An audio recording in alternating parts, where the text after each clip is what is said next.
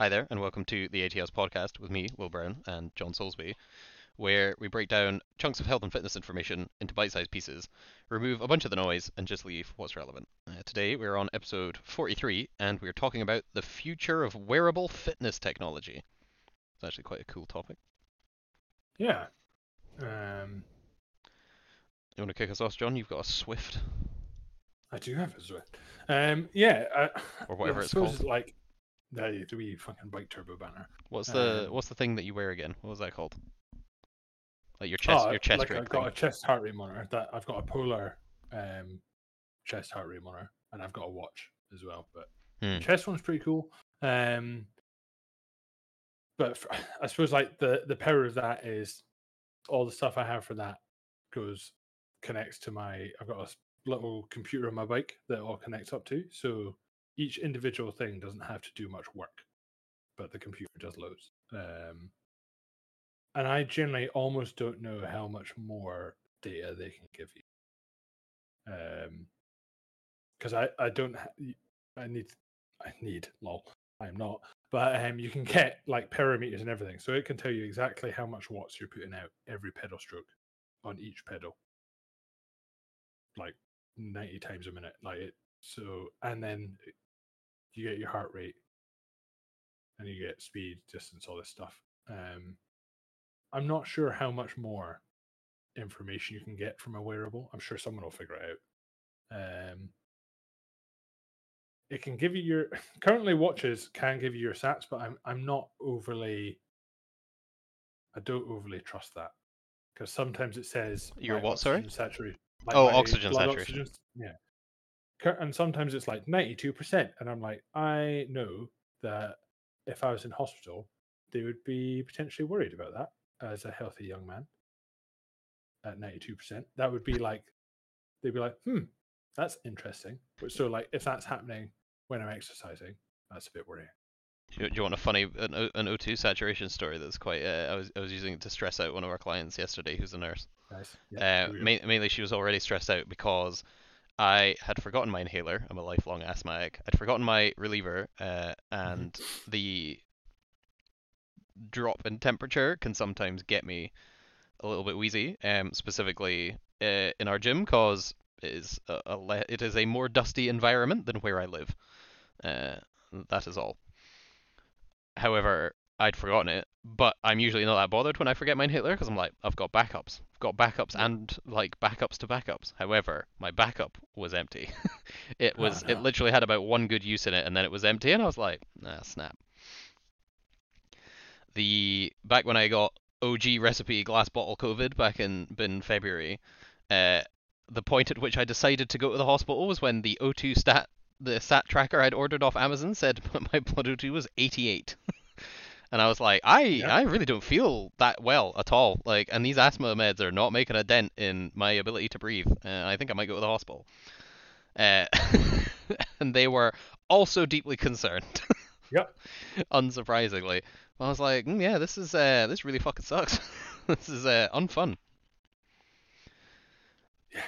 The uh, So, talking about wearable yeah. fitness tech, have also found that you can get fucking smart swim goggles that have like a heads-up display in them. That's dope. that's pretty sick. Maybe that would be a cool thing for like cycling and stuff. You'll be able to see the road ahead of you. Oh, that's pretty cool. One It- thing that is quite cool that's come out recently for cycling, it's not a wearable tech, but it goes on your bike. So I'm going to put that down as wearable. Um, so it's a rear light by Garmin, um, and it's extortionate, but it's got um, a radar on the back of it. Hmm So it'll tell you when a car is coming up behind you and how fast it's going. So you aren't about to get buzzed by someone going 70 miles an hour without knowing. It will like come up and you're like, uh-huh, that's quite wild. um, and the new one has a camera on it. So if a van or car like buzzes you too close, it will like automatically record it. So you can like send it to the police, Oh, that's pretty. That's pretty fucking. which is kind cool. of like snitchy, but also dash cams for bikes.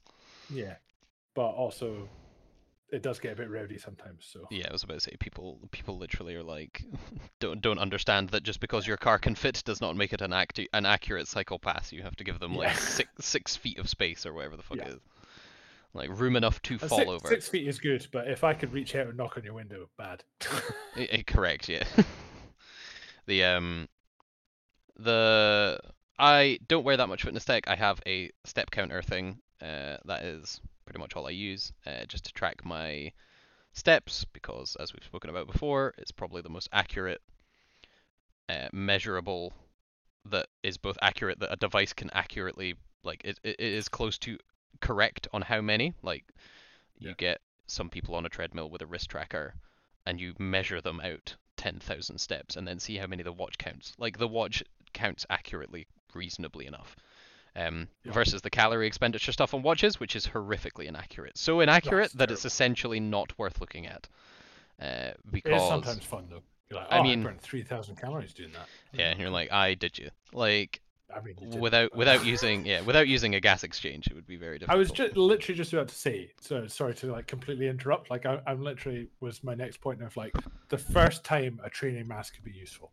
Yeah, literally, it's not an I mask; could- it's a gas exchange mask. if, if we could do a gas exchange and then you'd be like, you burnt fucking exactly this many calories. Oh, bro, if you got fucking, I can't imagine how much the first generation of those would cost. Yeah. But then wanted- also like, what what's the point? You just buy the lab it out, equipment. you- yeah, but also you just like find out and be like, all right, cool. I'll I'll just go eat loads anyway. That's all right.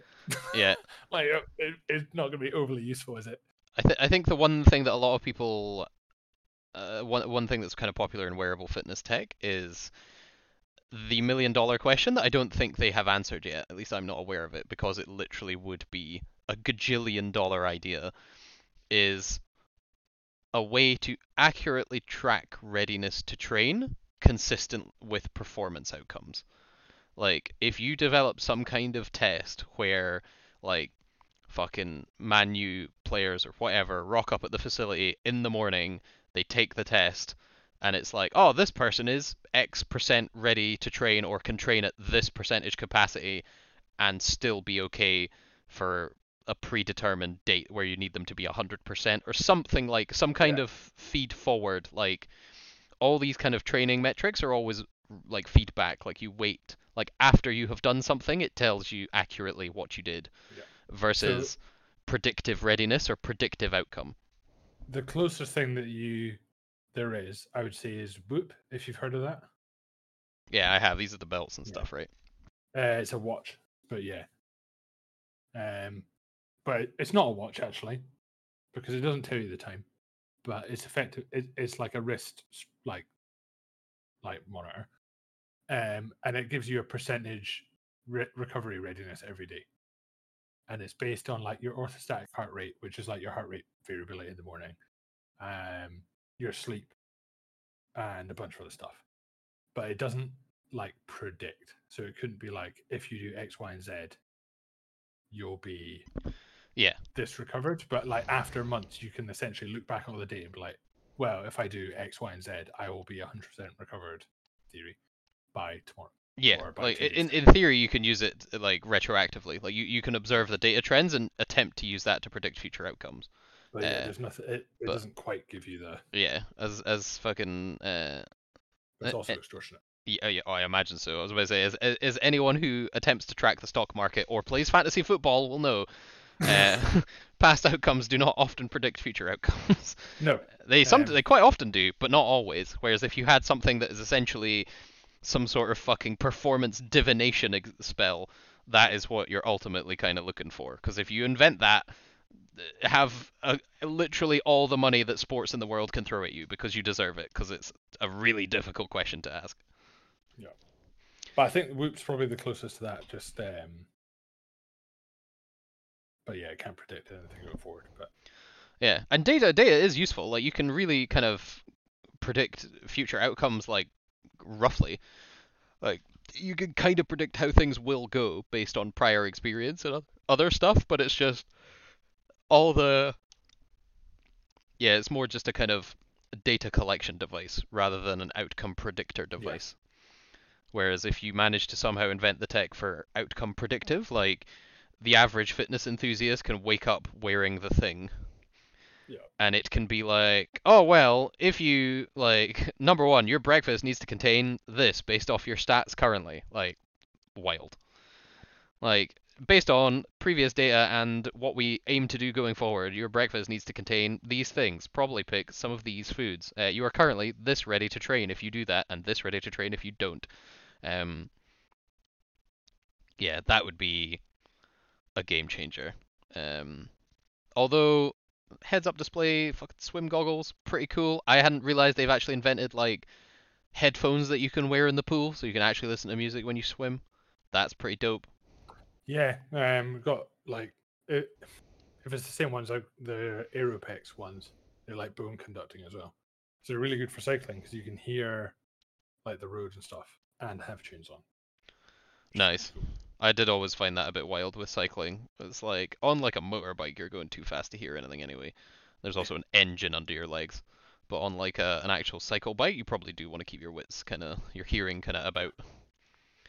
But Yeah, then it gets kind of boring because you're not listening to banging tunes. Yeah. Uh, but yeah, I think that's us for the kind of future of wearable fitness tech. I think all all of us would like to see those kinds of predictor outcome things as much as it would be. I think it would be super dope for professional sports to get that uh, predictive and that kind of optimized even more, which is pretty sick. And we will see you guys in the next one. Right.